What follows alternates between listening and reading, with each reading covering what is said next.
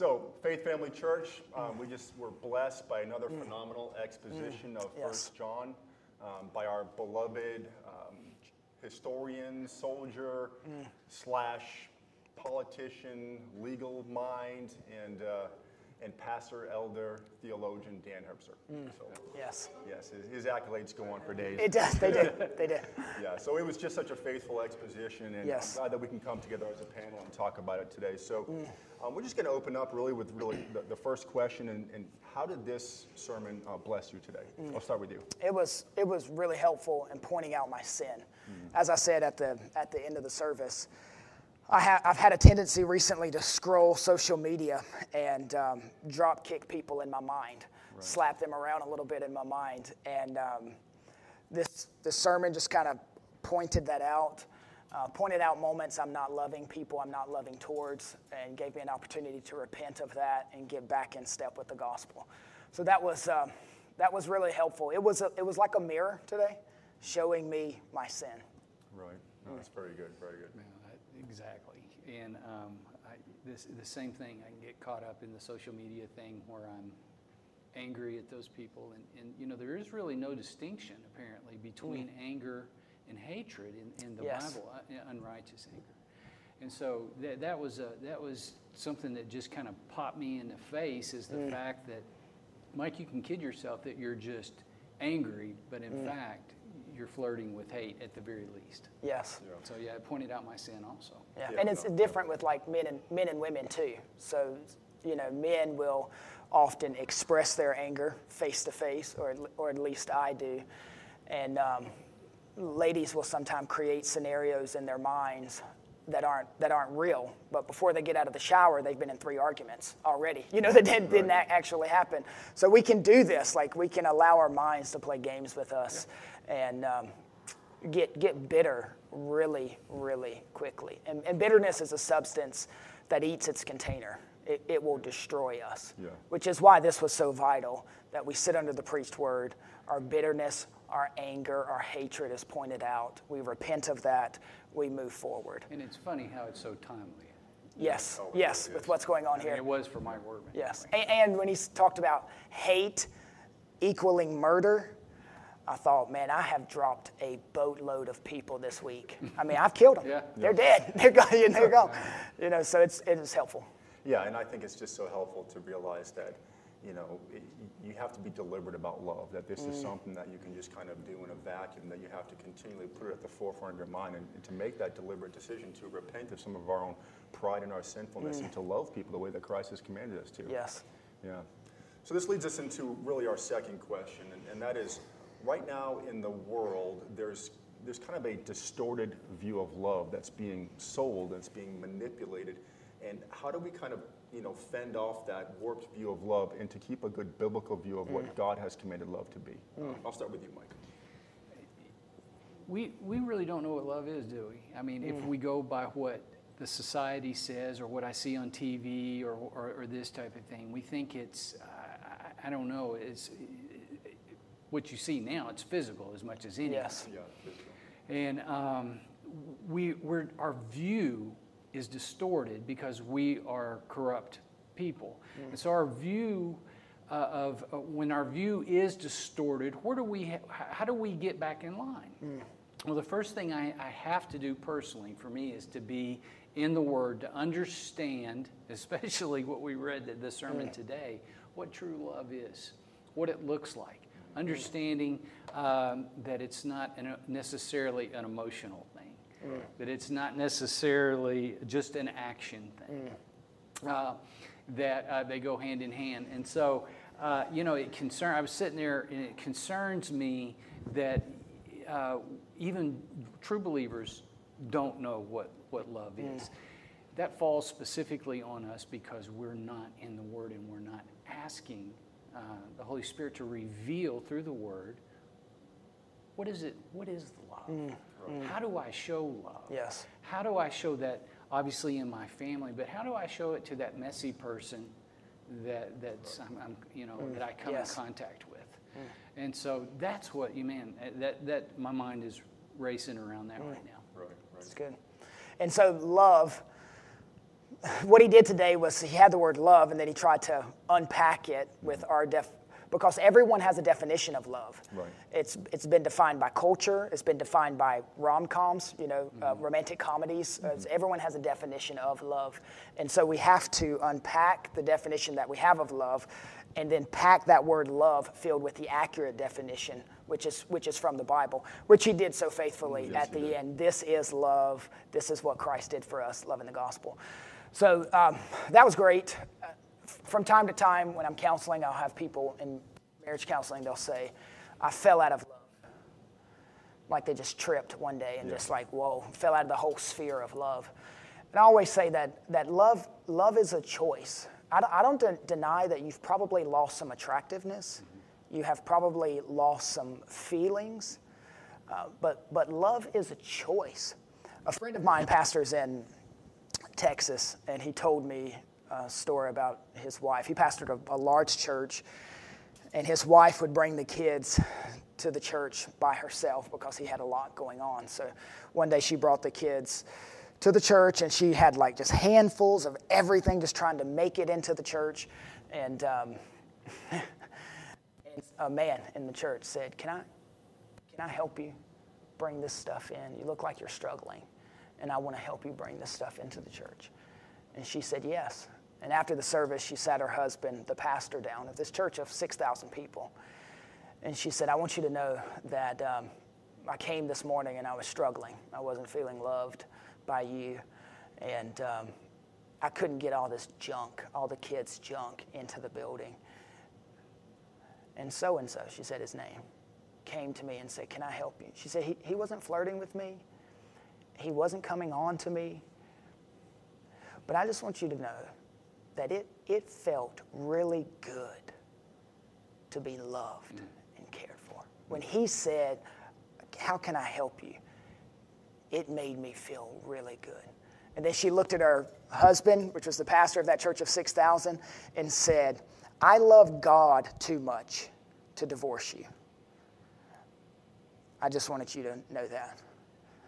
And of course, he's like so broken, you know, because most guys they think their marriage is absolutely perfect. Yeah. You know, like, well, I didn't, I didn't know anything was going on. But that's the, that's the true definition of love, too. Um, the reason why I'm going to stick in this is because of my love for God, not, not even my love for you, because I'm, my love for you can, can come and go. Yeah. So, you know, as I was kind of thinking about this, about really the warped view of love in the world, we have to realize how much influence the world has on each of us. Mm. You stop and think about, you know, a lot of the kids are getting secular educations, they're playing Yes. secular video games, they're watching secular movies, they're watching secular TV shows. Music music, It's right. like the ph- philosophers of our day or Right, musicians. musicians. Yes. So, I mean, you count how many hours per day and per week the world has an influence on our minds, and then how very little we have in terms of one hour one, preached one word. hour of yeah. preached word, maybe Yeah. Mm-hmm. a little bit your small group or what's going on. So you have to be conscious and aware of, of just the amount of kind of indoctrination that the Mm. world is forcing upon not only our, our kids, but ourselves and how Mm. much are we taking in? How is that distorting our, our view of love? So I think that this sermon series has been just so very, very helpful Yes. to, to kind of, you know, realign us to get that God view understanding of love Mm. so that we can then truly love others. Yes. It's also a perfect series to uh, preach sporadically, Yes. like he's doing, because you can come in and come out of it at any time. Because John, when he speaks, he's, he's cyclical like this. Paul's point A, point B, point C. John is starting at point A, he's going to point B, going back around, hitting A, going to point C, going back around, hitting B, Right. A. Yeah. Right, and so many other texts that you're going through and trying to exposit, if you take those big gaps of time, you're going to lose the context. But with John, it's easy to keep the context. Mm. Yes. You know, so you don't have to do all that. That back- book and Psalms, Yeah. you know, the Psalms, Yeah, I think exactly. would be perfect. Yeah. Well, and you know, just add on to this, because this, this, we could spend all time on Yeah. this question, but our, our language itself, we have one word for love. I can love ice cream and I can Yeah, love that's my wife. accurate. Yes. And there's a, there's a gulf between Yes. that. At least But- four Greek words I can think of Yeah. right now that are that are translated love, but are four different Greek words. Yes. But somehow in this culture specifically, not, not talking about Yes. anybody else, but in this culture specifically, it is just a lump that is undefined except Mm. Yes. purely maybe by emotion. Maybe. So That's Yeah, good. That's very good. So this brings me really to the third question: is that how do you lovingly um, engage or encounter or deal with conflict within the church? Mm. It's, I've never experienced that. Yeah. No, never. I just never had it. So Next question. no, I mean wherever you have people, you're gonna have you're gonna have conflict, Yeah. and and what a wonderful way to show the power of the gospel than to deal with conflict.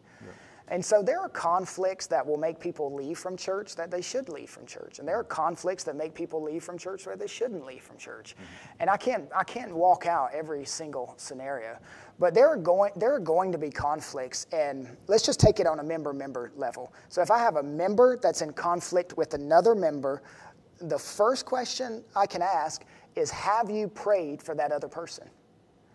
And 99.9% is no. Mm-hmm. And I know the answer before, before I ask it Right. because they're bitter at that person. And, and 90% of the times they've created scenarios in their mind with that person that have never actually happened. Um, people ask me all the time, What can I do for you? How can I help you pastor this church?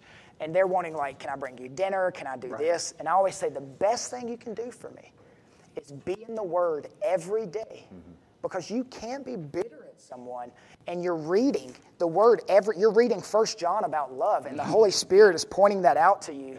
Like you are, you are not a loving person, and um, then other conflict. There are times where conflict, it's too great and it has to be terminated, and so uh, we've had that as Right. well. Okay. How do you handle conflict? Well, you know, we, we've dealt with it. I think if you are around people for more than five minutes, their conflict begins, you know, mm. and it, it's, unfortunately, it is a part of churches. It's a sad part of churches.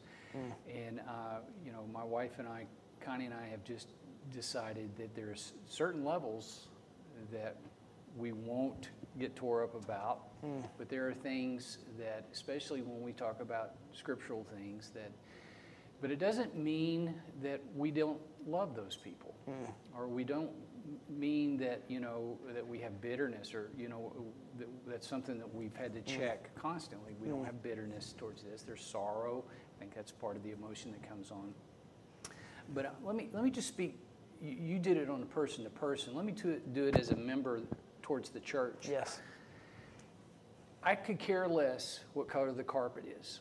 You know, as a pastor, people have um, split churches over why the we have color of Second. Baptist Yes. Church, Third Baptist Church. Yes. Yeah. Hey, uh, I have seen. I've been in a church one time in Florida with a business meeting, when they held up two samples of carpet, and the pastor said, "How many of you vote for this one?" And half the church raised their hand, including his wife. And then, how many of you vote for this one? And the other half of the church raised their hand, including him. And so they, the pastor and pastor's wife are different. And yeah, so um, some of that is church polity as well. Right. And But of the- course, we don't have that here, but The hardest thing is for me to begin to put what I think my rights are mm. down. Mm. Come under the uh, authority of, of my elders and my pastor. That's a hard thing. That's not natural for Americans. It may Right. not be natural for people in general, Yes, but especially We're independent. for that, yeah. Mm. And so I choose not to get tore up about some things. Uh, we all have different opinions. You have a different color, favorite color. You have a different sports team that's horrible. unbelievable. But we can, you know, it's it's about being. Um, there's there's more important things. Yes. And so I would suggest that 99 percent of the things that cause us issues in church are just nothings. right. The music, the what, the the lighting, the church, the, Right. the- and I'm not talking about the theology. I'm, I'm Right. just talking about just the mechanics. Yeah, Right. The peripherals. That's on me. Mm. If I choose to get that, that's on me. And you know what I'm not doing? I'm not living out what we were preached today. Right. Yes. I'm being the opposite of that. I'm being divisive for the church. I'm going to start preaching. So Mm. Yes. I'm going to stop. Yeah. But anyway, you know where I'm going. We, we have um, you know four or five pastors or former pastors in this church that have pastored other places as well, and um, they did their music services a little differently. They did their order of service a little different. We are we are pretty liturgical here. Once not today, but once we get back into our normal whatever. Um, and so it's, it's interesting that you have those four or five pastors who have pastored before and they did it differently, but now they're here and submitting to this, and it's no problem at all because number one, is there expository preaching? If, if there's expository preaching, then they can deal with the differences. Yeah. Yeah. So one of the things that you said is, is one of the first questions you asked them is, is have you been praying for the other mm. person that you're experiencing that friction with? And typically, you know, the second question would be like, have you talked with them? Mm, yes. so good. have you spoken with that person? Yes. You know, and, and so uh, I had a pastor when, when I was first saved, he was pastoring a church, and he said all the time, 90%, 99% of our problems, he called TTOs, typical tiny offenses, just little mm. tiny things that people Yes. just get upset about, and, and they don't ever want to talk to the person about it. They just want to kind of harbor and get mad mm. about it. And so, you know, I've, I've had conflict. I mean, I, I, had a, I had a brother back at my last church in Alabama that said some really bullheaded things, mm. and I was quite mad about it. And, mm. and I had to go home and I had to pray. And, and uh, you know, when I, once I kind of calmed down and got my head on right, you know, I texted him, hey, we need to get some lunch, brother. And so we met up for lunch, and I talked to him about some of the things he said essentially I was doing the, the first step of Matthew 18. You know, I mean, it, did, it wasn't going to ever go to step two, but if we handle a lot of these church conflicts mm-hmm. lovingly, using that person to person, just reaching Yes. out and talking to them Yes. and coming to reconciliation, a lot of our problems in the church will quite frankly go away. Mm. when I first trusted Christ as my Savior, um, I went to a local church. It was maybe, I don't know, 300 people, just a wonderful body in mm-hmm. North Carolina. And um, it was a more traditional church, so they did come forward, invitations. And so I just trusted Christ as my Savior. And I was hitting the altar every Sunday, and just the Bible was tearing me up. you Right, know? right. And I remember one Sunday night going to the altar and praying about something, and then having a, another guy, same age, like seven, another 17 year old, put his arm around me and he said, I need to, I need to confess sin to you. And I had never done that before, and I'm like, I don't, I don't know if I'm comfortable with this. What, what, what is this? Why are you? Why is your arm around me? You know? And um, he said, I've since you've been at this church, I haven't even rejoiced in your salvation because I've been I've been jealous. Like you've been teaching and you've been you've been with with the pastors and I haven't. And, and he was a preacher boy too. Yeah. And he said, I just want to confess my sin to you. You didn't know, but I've been bitter at you. And this is a guy that I talk talk to every Sunday. Right, You know, every Sunday. And so that can happen. And and what a what a mark of grace just to confess that and move on. it, Yeah, yeah, mm-hmm. yeah. Okay, so last question I have for you guys and is really, how are you going to apply this mm. message this week? Mm. Uh, We'll start with you. I think I'll, I think I'll start calling names out to the Lord. Instead of drop kicking them in my mind, I'm going to call names to the Lord. Um, and I, I think that's, that's going to that's gonna settle it. Okay. I, I've got to have, for lack of a better term, better situational awareness. I got to be aware of, of needs around me. Right. And I am, if, if it wasn't for my wife, I, I think I would be clueless. Mm. Amen, me Uh, too. And, and so I think that is a unique, whole another subsection of, of mm. marriage in general. I need to be more like her on that. I need to make sure that I am sensitive to people with needs and, and not just a financial need or mm. not. I need to be able to not be afraid because I am.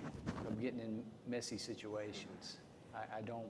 I don't like those, and it's very easy for me just to back out, or just to offer a word of encouragement here and there. But that I don't. I don't think that's real love, or, or not the love that we're called to. Yes. And I need to do that. Yes. And, and there's like, I gave an older brother application because that's who I am at heart, a, Yeah. a legalist. So, o- o- uh, old, older brother application. But there's also, there's also a younger brother in the sense that um, when you do show love this week, know that that is so incredibly unnatural. When you love someone or show love to someone of a different political affiliation or that looks differently than you or that just has different interests and hobbies, that is so not of this earth and not of your sinful heart. Right. And that's an evidence of grace when you, sh- when you show love. And celebrate that. Yeah, Yeah. yeah, no, that's very good. And I, I kind of, you know, as you were keen into, one of the, the things that, that Dan said is, you know, to be aware and to have the ability and to choose to help that person. I, I think myself personally, as a man, we're oftentimes so task oriented. Like Yes. uh, we're just driving towards our objective, towards that goal, and oftentimes we're failing to, to look along at the rider. I once heard an analogy like, you know, we're trying to get through a forest and get to the other side, but then we have these wonderful spouses that are kind of pointing out the flowers and the mm, butterflies Oh, and the good. birds and the, the, all the things that we're missing because we're so focused on getting to the end that mm. the details that we're oftentimes overlooking, mm. our spouses help bring that to our attention. So, uh, really, to be aware of the people that are hurting and people that just need, you know, us to come out and say, you know, are you okay, brother? Or to send a text message like, I'm praying for you this week, and, and just kind of show that love, or to ask them how you can be better praying for them. Um, so, and not having all the, not knowing what to say. Right. I mean, that's what I str- struggle with all the time. So it's okay not to know mm. necessarily what to say. yeah, yeah, So you're saying some of love, like the majority of love, is just being there, just being there. not coming with a solution, but Yeah, just there- being there. Yeah. Yeah. And I, you experience that in marriage. Oftentimes, our wives just want us to know that you know that we're there for them, and we want to find solutions for mm. everything. I feel like this has made you men better husbands. This sermon, because you both mentioned your wife multiple times. It's good. This is gonna And help you your didn't. That's true. So this is gonna be a rough night for me. We're So pray for older, me. so- This is this is wisdom. Wisdom. Pour, trying to wisdom is you, Kyle. Okay. Well, Faith Family Church, we, mm. we hope that this sermon was a true blessing to you mm. this week and that you continue to grow in, in truth and in love in Christ. And we look forward to uh, mm. getting you guys back here next week and sitting under the preach word again. God bless. Thank you for listening to this resource of Faith Family Church. We gather on Sundays at 495 Hugh Hunter Road in Oak Grove, Kentucky, and are a short drive from Fort Campbell and Hopkinsville, Kentucky, as well as Clarksville, Tennessee. For more information, visit our website, myfaithfamilychurch.com.